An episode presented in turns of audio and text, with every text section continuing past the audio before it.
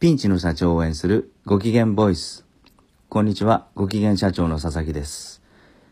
平常心を取り戻せ。今日はこんなテーマでお話したいと思います。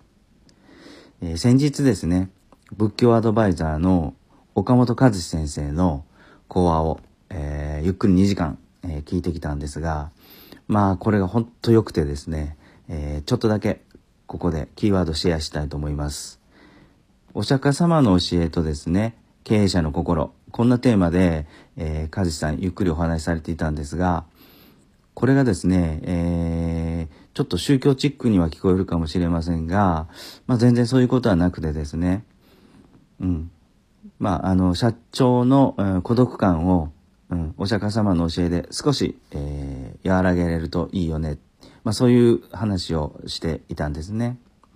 まあ、社長っていうとですね、資金繰りや従業員のマネジメント、えー、一家の大黒柱としてのプレッシャーが半端ないですよね。うん、それを全然、あの、周りに相談することもできずに、まあ、超孤独です。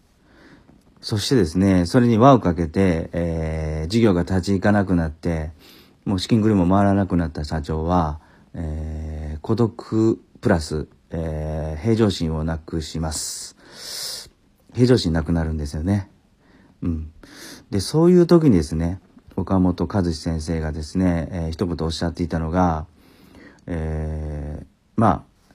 まあ、事業が立ち行かなくなって会社が潰れちゃうのは、まあ大変なことですが、まあそれはそれで一旦、えー、そこから離れていって、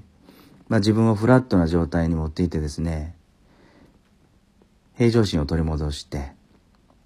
一から、えー、考えてみるのも一つの選択肢ですよっていう話をされてたんですね。えー、長い人生の中でもしかしたら、えー、この今大変で人生終わったって思っているこのまあ、例えば倒産なら倒産、えー、事業潰れたなら潰れたっていうことは大変なことだと思うかもしれませんが長い人生の中で考えたら一つの出来事なんですよね。っていうお話をされてました。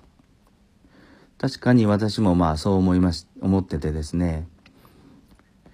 そういうこう大変なことの中にのあの渦の中に入っているとですね。まあこういうことのから抜け出したら、えー、ダメなことなんだとか。なんとかここから、えー、立ち直ってもう一回やり直さないといけない。って思ってしまってですね、えー、どんどんどんどん深みにはまっていく。うん。そんなこともあると思うんで、一旦そこから離れる。うん。そういうことも、まあ、あ一つの選択肢選択肢として、えー、考えてみては本当にどうかなと思うんですね。うん。もともとですね、えー、経営者という生物の遺伝子はですね、えー、本当素晴らしいポテンシャルを持ってるので、平常心さえ取り戻せば、うん、人生は、人生の復活はですね、まあ、あのー、だいぶ、うん、できるんではないかな。うん、そんな感じがします。はい。平常心を取り戻せ。今日はこんなテーマでお話ししました。本日も最後まで聞いていただき、ありがとうございました。